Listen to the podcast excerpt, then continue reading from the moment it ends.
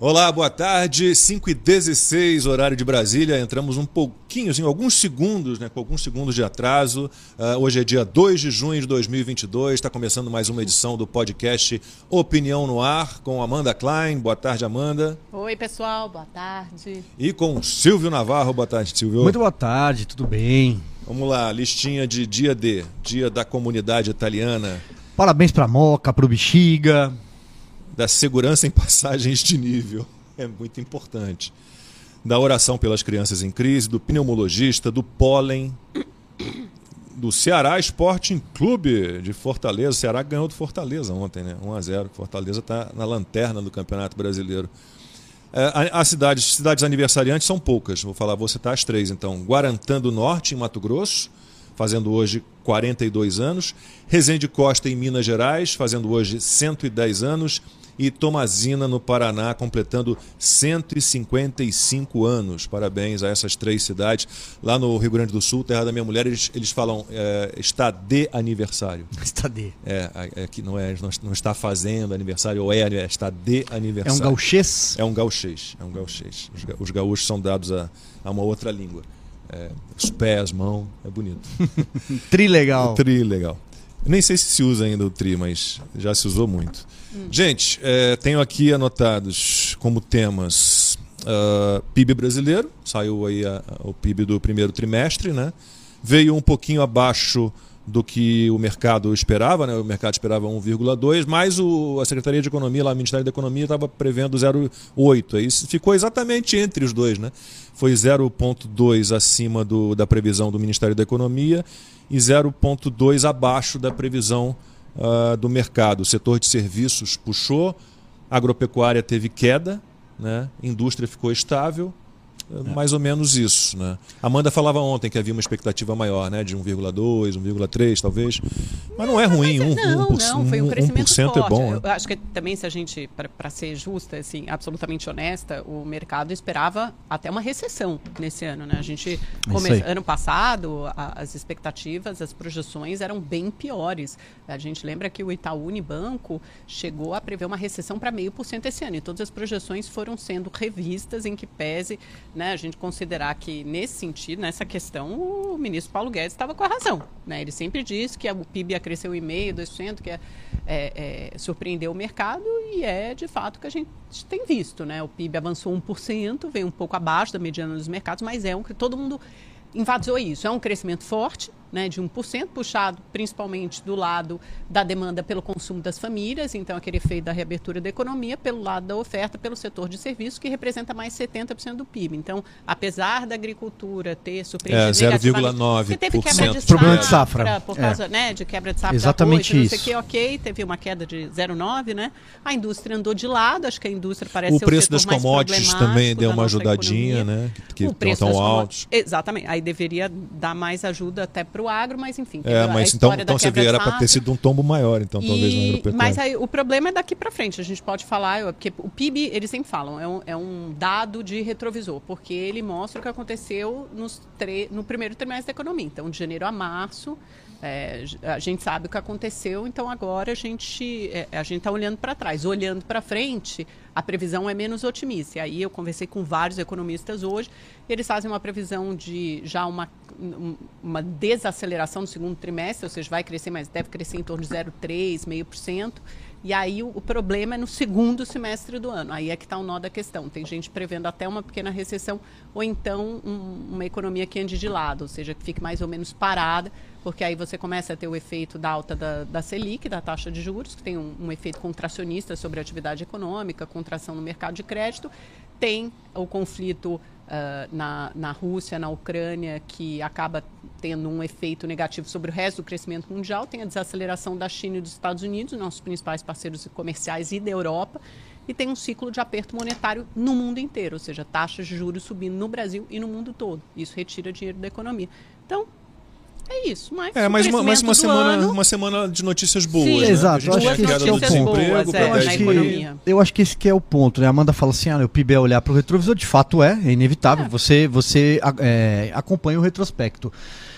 É importante lembrar que lá atrás, né, no ano passado, os analistas apontavam que o país entraria, estava à beira de uma recessão. E aí o que a gente vê é que o Brasil está andando. Como você bem lembrou, Lacombe, essa semana tivemos números do IBGE mostrando que o desemprego caiu. Ao mesmo tempo, uh, as contas públicas elas estão com o chamado superávit primário de janeiro a abril.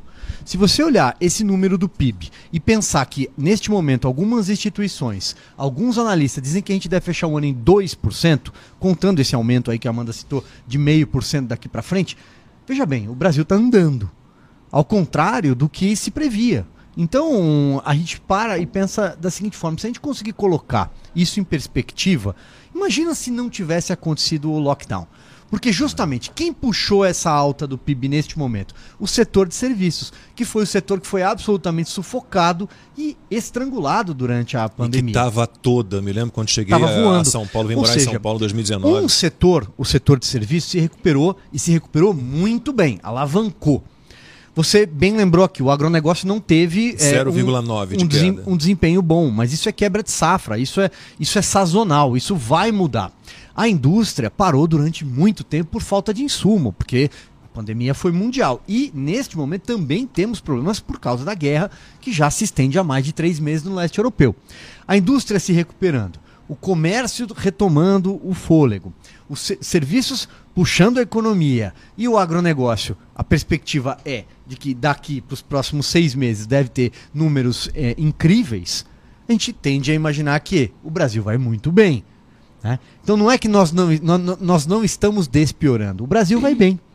É, Esse eu é tenho, o ponto. Eu tenho dados o resto, aqui. Lacombe, é torcida contrária. Aí já é campanha eleitoral. Aí já é política. Né? Aí você vê aquelas que a gente sempre bate nessa tecla, as conjunções adversativas. Mas, porém, entretanto, contudo, PIB sobe, mas é, o desemprego cai, mas.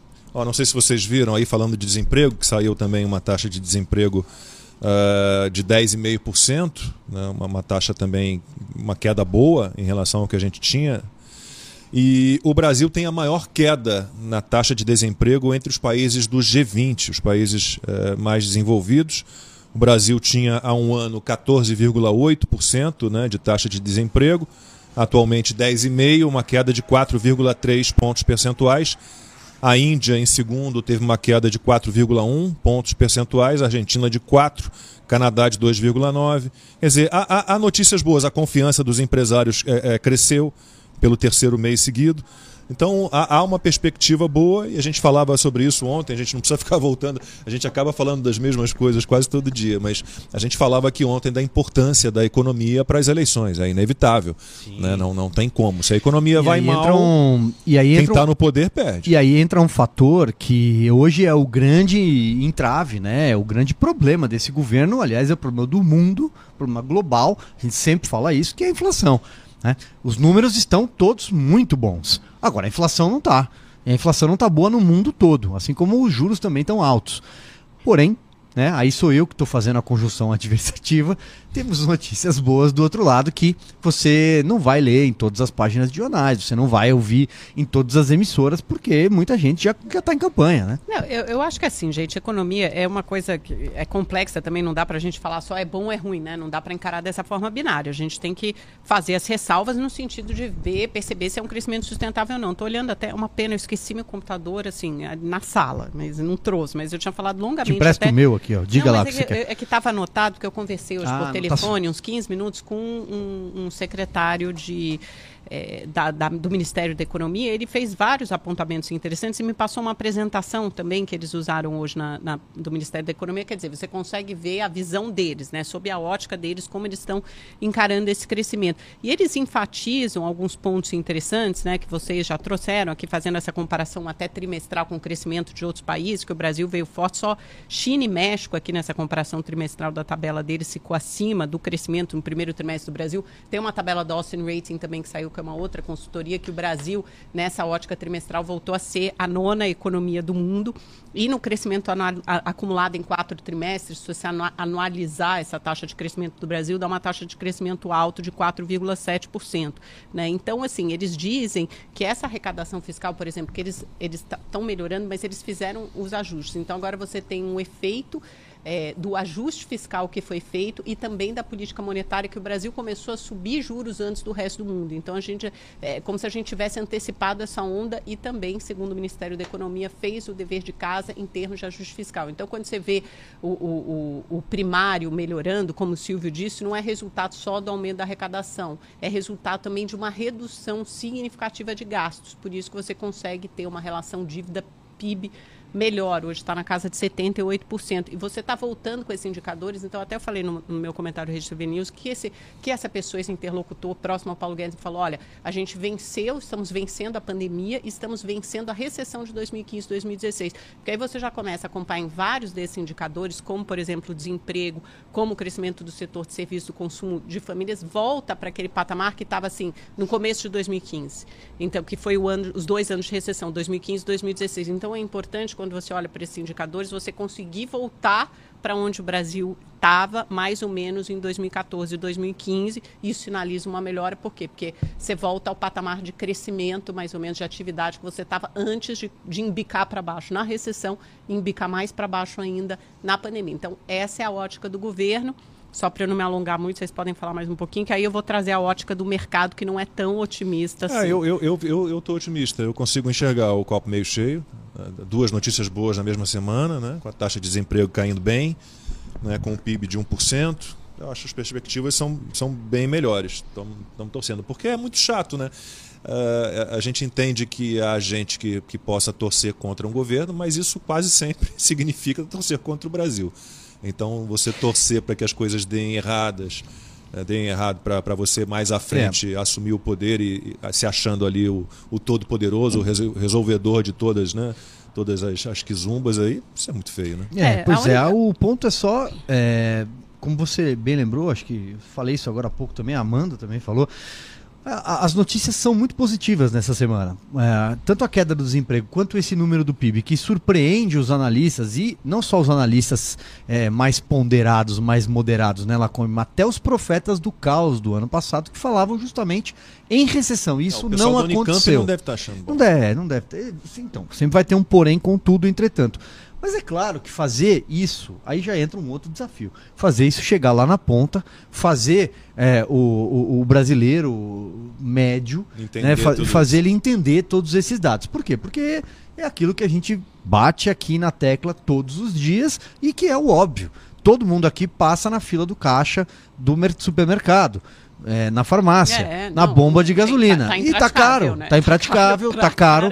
A gasolina tá muito cara, a inflação tá corroendo a nossa renda, tá corroendo o nosso salário, quem tem salário, né? Hum.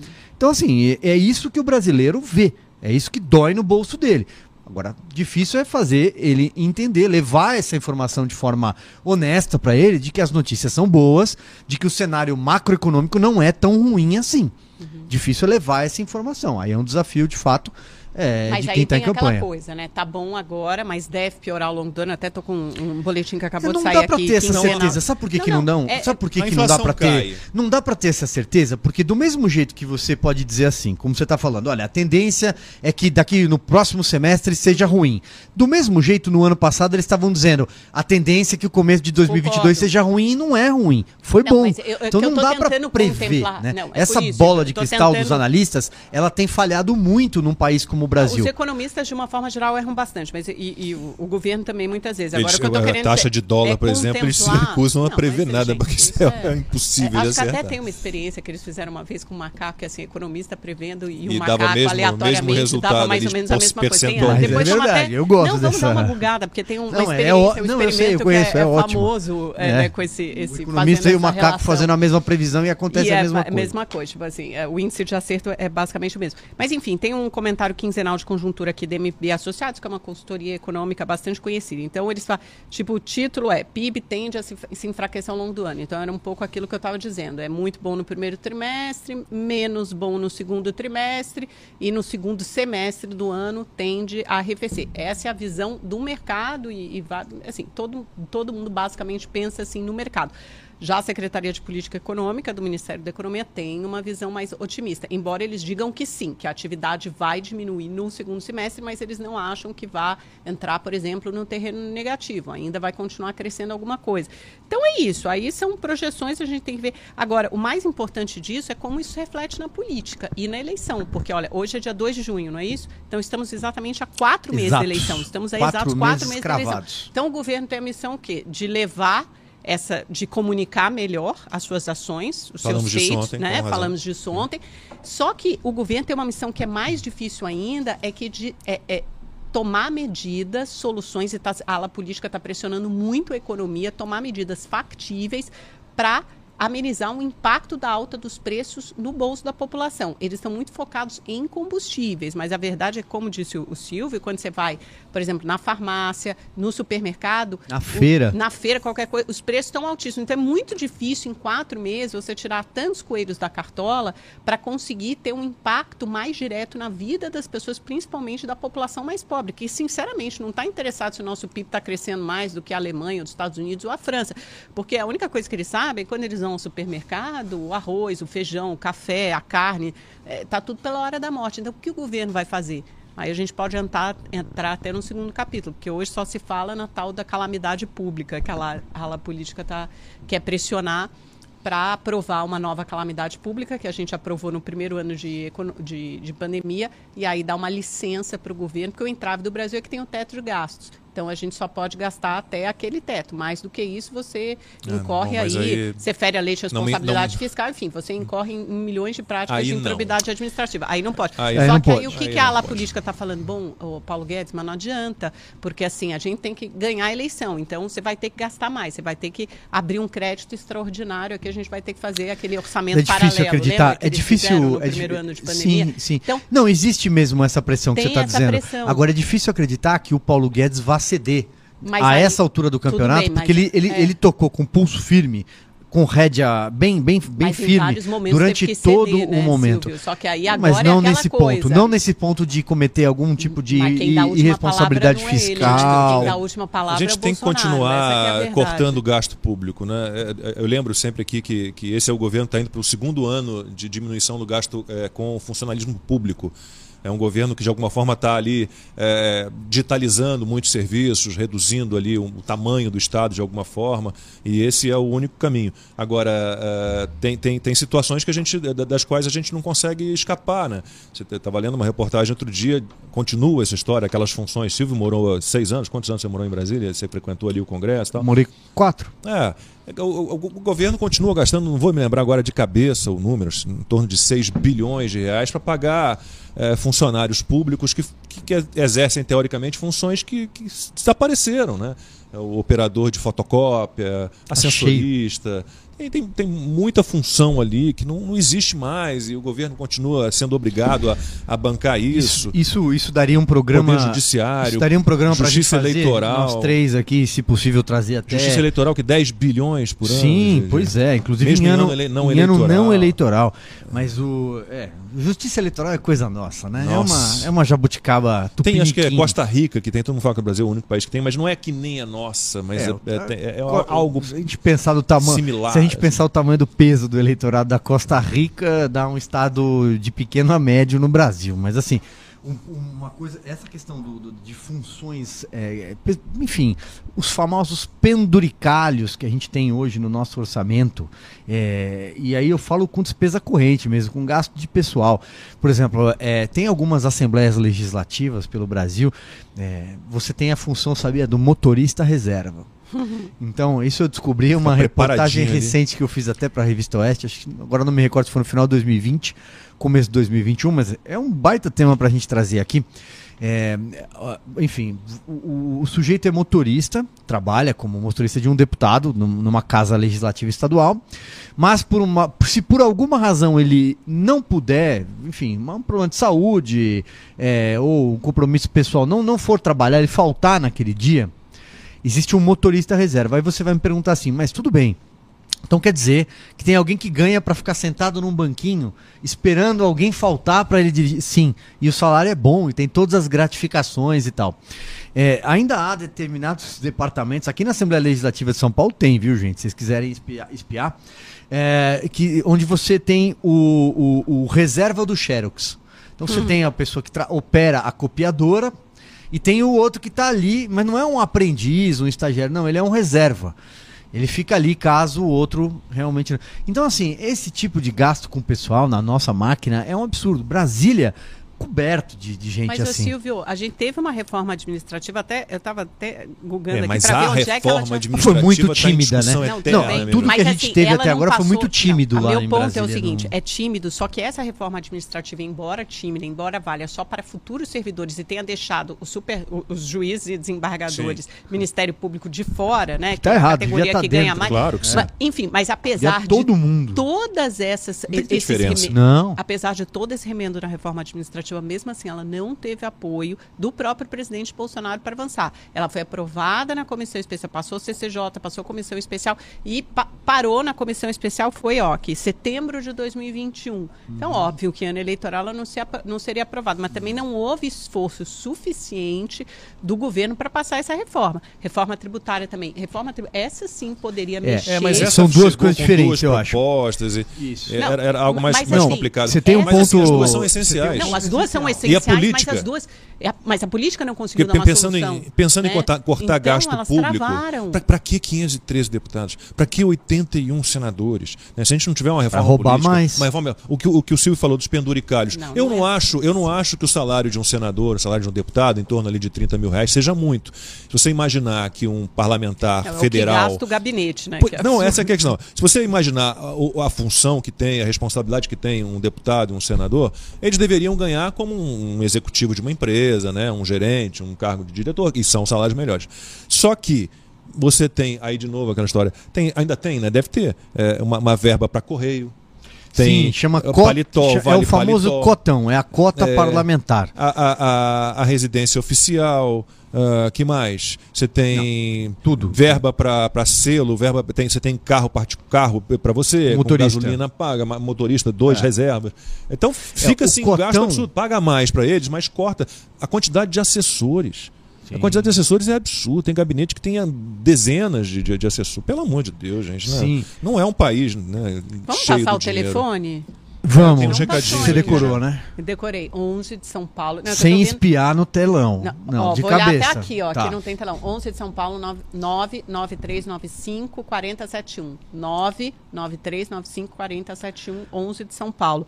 Posso ler uma mensagenzinha, então, já que eu nunca Pode. li? E o- pra quem Aqui, for ó. mandar mensagem, não esquece de colocar a cidade pra gente mandar uma, Sim. uma, uma lembrança A da Daniela cidade e colocou. o nome, claro. Boa tarde, Silvia Mandela Combi, Daniela Favila, ou É Fá- Fa- deixa aqui, Fávila, eu fiquei em dúvida, é É, eu Fávila, também talvez, fiquei né? em dúvida. Fávila ou Favila, de Pouso Alegre, Minas Gerais. Assisto vocês desde a primeira edição do formato anterior do programa. Parabéns pelo novo formato. Mando um abraço pro meu marido, que tem o mesmo nome que o meu, Daniel Fávila. Daniel e Favila. Daniela. Daniel e Abraços para vocês. Valeu, Beijo, abraço, obrigado, gente. Daniela. Grande E abraço tem o Daniel. Renan Torres. Abraço para presidente Epitácio em São Paulo. Onde fica Aí. o presidente Presidente Epitácio? Epitácio. Silvio, Silvio conhece que o é- mapa de São Paulo, traz pra frente. ele- Não, ih, agora eu te peguei. Me pegou.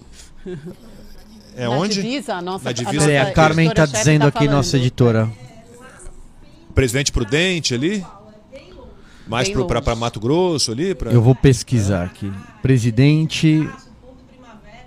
Presidente É, Epitácio, então, Porto é Primavera, longe. falou que é longe, na Então, divisa. Abraço pro Renan Torres. Gente, quando vocês, quando vocês me permitirem, eu queria falar do livro que está aqui em cima da bancada, Ah, mas ainda vamos, faltam vamos. 20 minutos. Eu não sei se, se vocês se importam, querem puxar algum outro assunto. Não, Deixa eu- fala dele, depois a gente vai para É, é, é, hoje eu não estarei no Rede TV News, né? Daqui do, do podcast eu vou sair já correndo lá pro pátio, pro shopping Pátio Higienópolis, livraria da Vila, a partir das 7 da noite. Eu vou tá, estar relançando, vou relançar este livro aqui, Cartas de Elise, uma história brasileira sobre o nazismo. Esse livro eu lancei originalmente, a primeira edição saiu em dezembro de 2016 e agora eu estou relançando uma segunda edição revista pela LVM Editora. É um livro que conta a história da parte judia alemã da minha família. Nem todo mundo sabe, já fui xingado né, de nazista, chamado de nazista, mas eu sou neto de um judeu alemão. O pai do meu pai era um judeu alemão, Ernest Heilborn, me chama Ernesto em homenagem a ele. E posso ir falando aqui? Claro, Por favor. E, e esse livro surgiu de um jeito assim é, inacreditável. A gente sabia algumas né, passagens da história da família alemã, não tínhamos assim tantas informações, sabíamos alguma coisa. E, e um fenômeno que a gente descobriu, minha irmã caçula me ajudou a fazer o livro, porque ela mora na Alemanha desde 92, então a pesquisa da família foi toda feita é, por ela. As cartas de Elise, Elise era minha bisavó, foram traduzidas pela, pela minha irmã.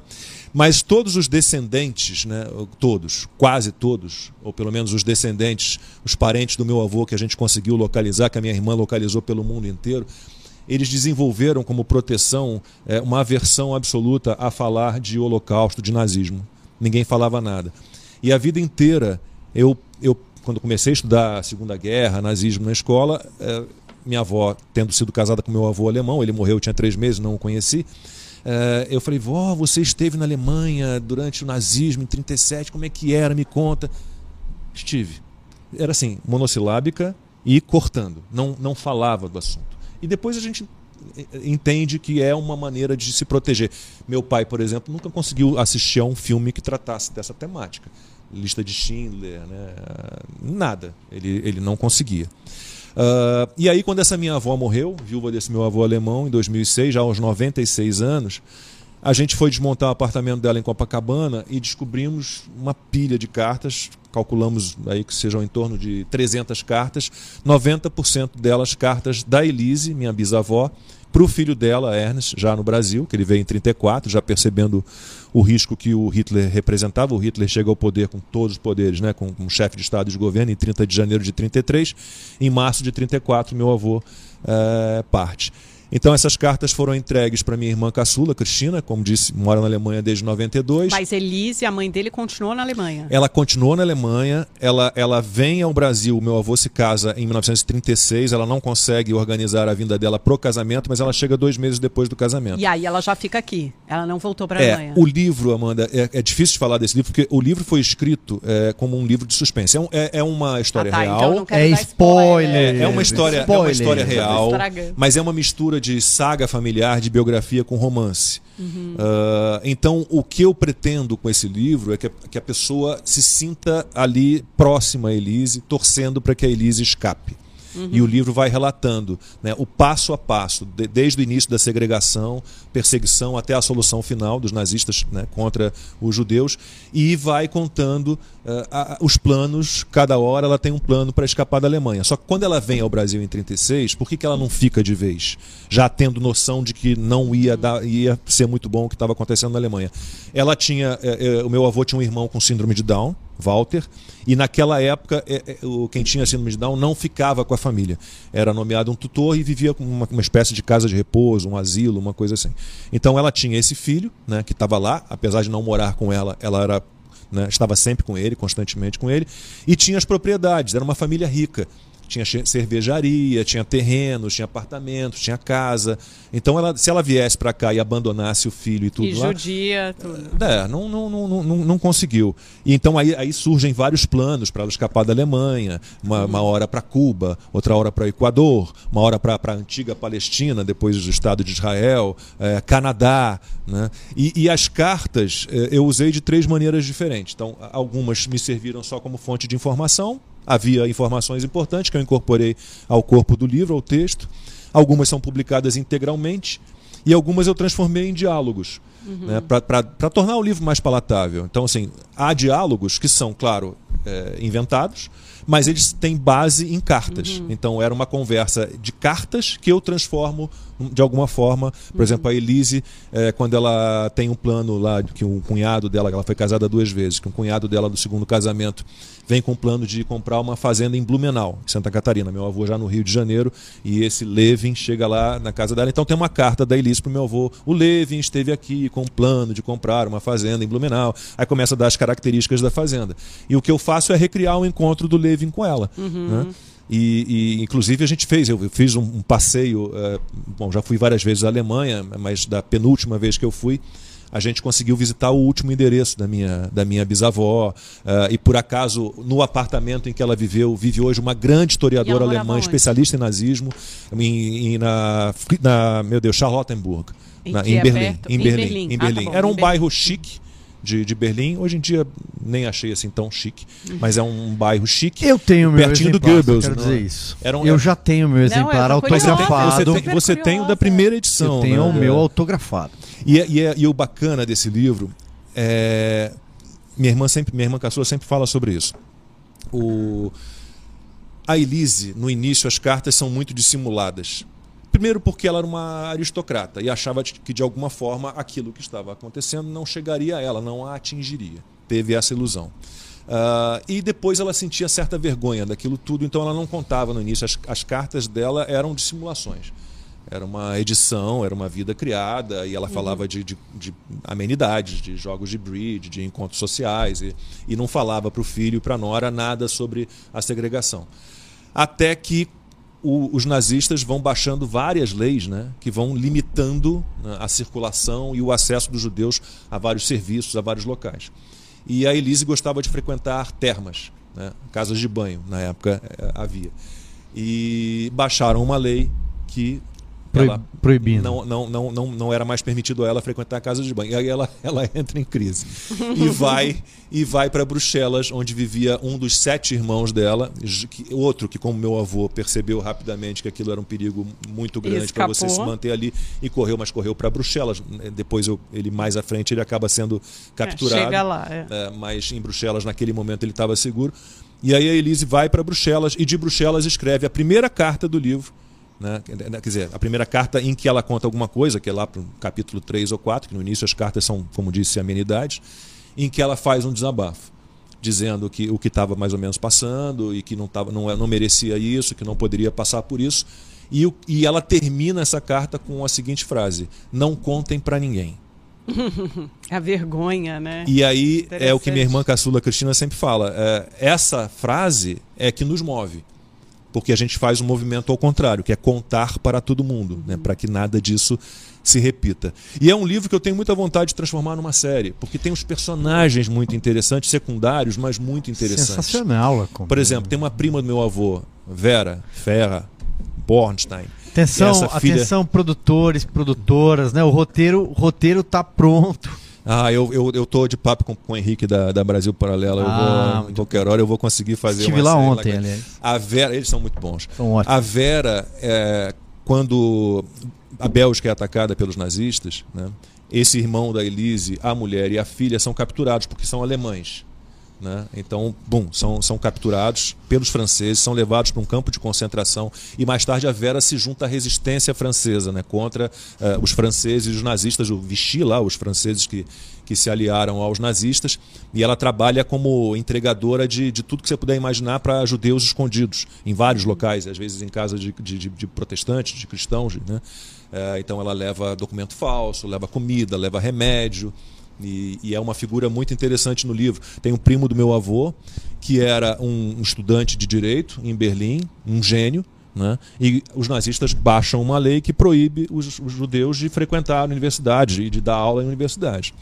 Só que ele tem um professor dele, que é um cara que percebeu ali a inteligência do, do Heinz Köppler, que era esse primo irmão do meu avô, filho da irmã caçula da Elise, da minha bisavó, e fala pro, pro Heinz, não, você tem que continuar os seus estudos, você é brilhante, você não pode parar aqui.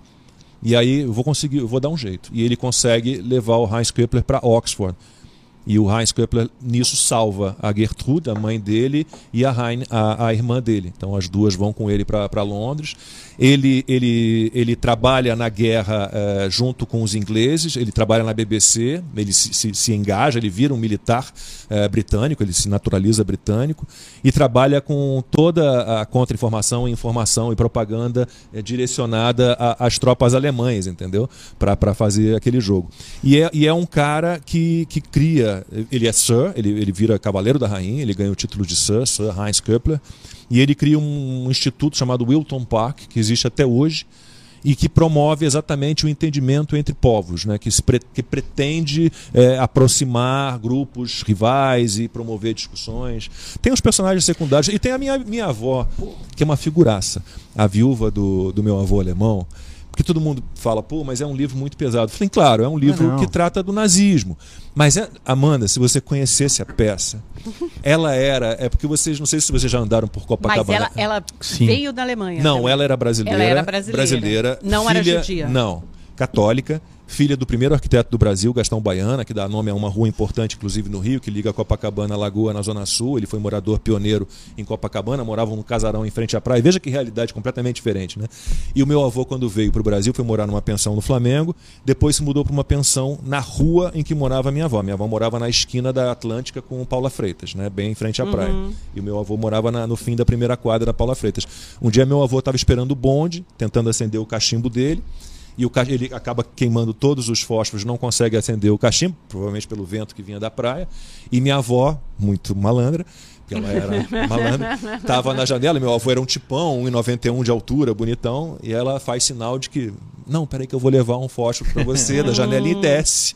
E aí começa o, o romance dos dois. Mas ela era uma figuraça. Uma figuraça. Então, o, toque de humor, de leveza do livro, vem muito dela. né? É um livro muito emocionante. É, eu fico com medo de contar algumas passagens, mas tem uma passagem que eu sempre me, emo- me emociono quando eu conto. Quando a, a Elise, o cerco a ela começa a se fechar, a se fechar, e aí ela morava já nesse apartamento na Fried- Fried- Friedrichstrasse, lá em Charlottenburg, e ela tem que sair e ir para uma Judenhaus, uma casa de, só onde os judeus eram concentrados e, e em grande número. Ela tem muita prataria, muita louça, muito tapete, muito quadro. E ela manda uma parte disso para o armazém de Hamburgo e uma parte vai para Rosalie, que é uma cunhada dela cristã, né, que casou com o irmão dela. Você veja que a família era completamente tranquila quanto a isso. Né? Meu avô judeu casou com uma católica, a Rosalie casou com o irmão da Elise judeu, e ela, ela sendo eh, protestante, sem problema nenhum. E a Elise entrega para a Rosalie uma parte de um faqueiro enorme que ela tem e que eu herdei.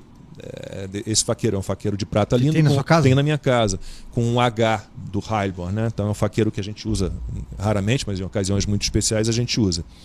E ela dá uma parte grande desse faqueiro para Rosalie. Guarda na sua casa, você é cristã, você não, não vai ser atingida.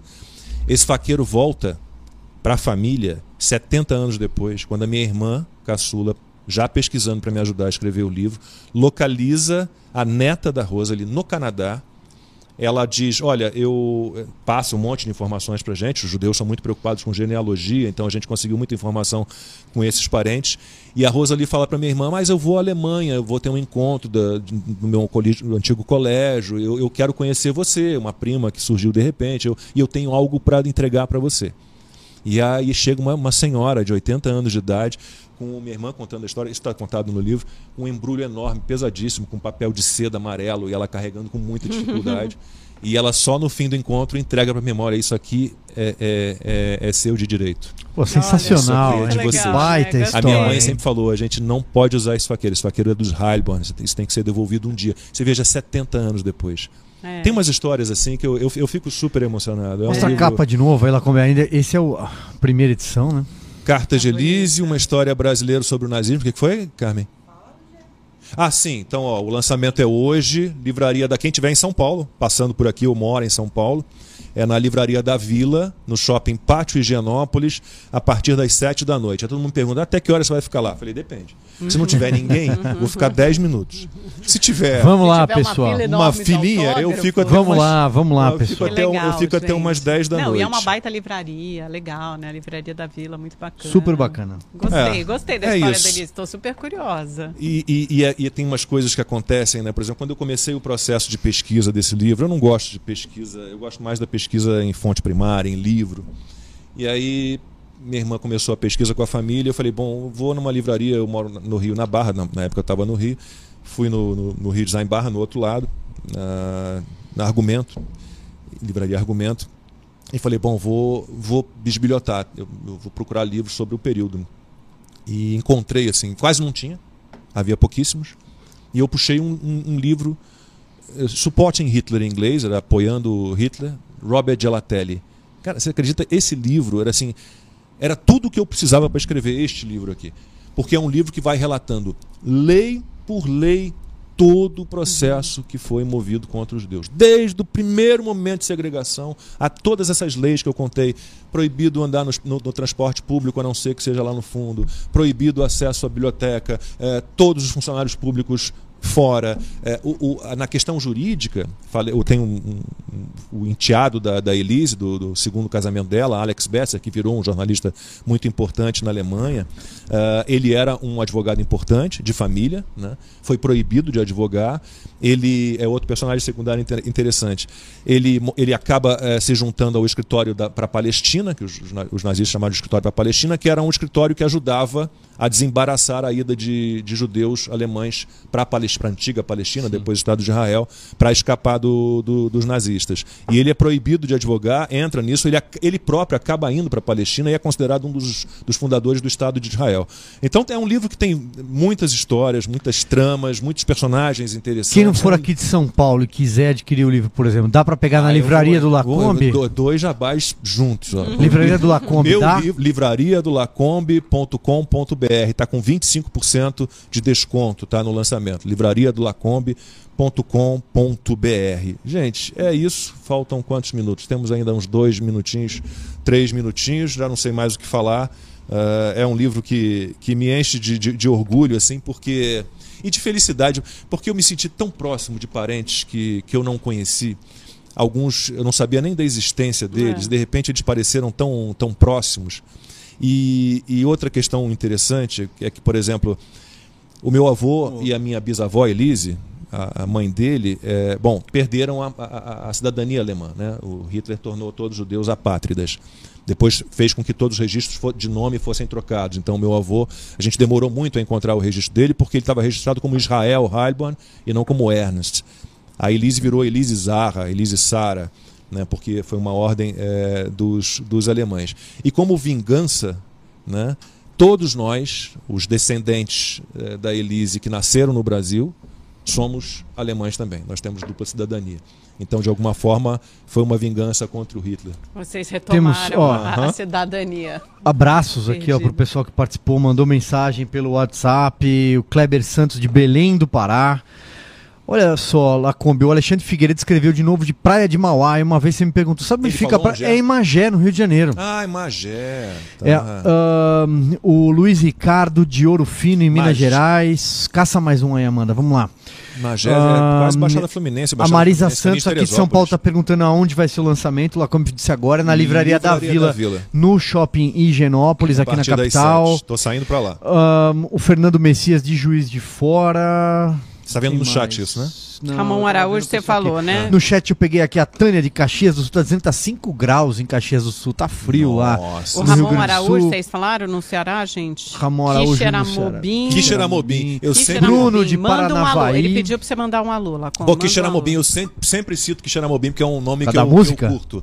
Eu, eu, uhum. acho, eu acho sonoro. Mas é mesmo. É, Quixeramobim. E tem um bairro, acho que é um bairro é, em João Pessoa, que eu adoro também, que foi o nome do meu time de futebol é, no colégio, Bodocongó. Ô, louco. Porque é, o Savini Cunha Lima, que é filho do. que é irmão do Cássio Cunha Lima, né? Filho Sim. do Ronaldo ex-governador. Ex é. Cássio foi, foi, foi senador. O Savini foi meu colega de colégio.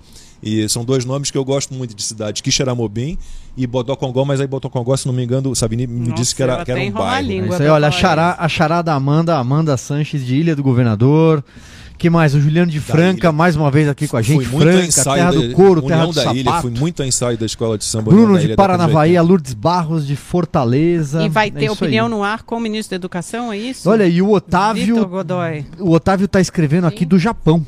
Tem, tem Tarcísio Gomes de Freitas também sendo agendado, tem... Gente, mas já tem, ó, a, confirmada a participação do ministro da Educação, Vitor Godoy, no dia 13 de junho, fiquem atentos, vai participar de todo É, a gente tem aqui a posição, né, opa, um minutinho, a gente tem aqui a posição para uma quarta é. pessoa, aliás, se o pessoal quiser mandar aí sugestão de nomes, ou, ou, ou, ou, ou, se quiser dizer, oh, não, a gente prefere que seja só vocês três, mas a nossa ideia é, eventualmente, não sempre, ter também convidados aqui com a gente. É isso, gente. Legal. Valeu. Jorge Costa tá falando, manda um alô para Márcia. Alex tá dizendo boa noite para Ponta Grossa. E a Rosane de Curitiba. Anderson de Recife. Não dá tempo para mais nada. Beijos para todos. A gente volta amanhã, amanhã. às 5h15 da tarde. Até lá. Valeu.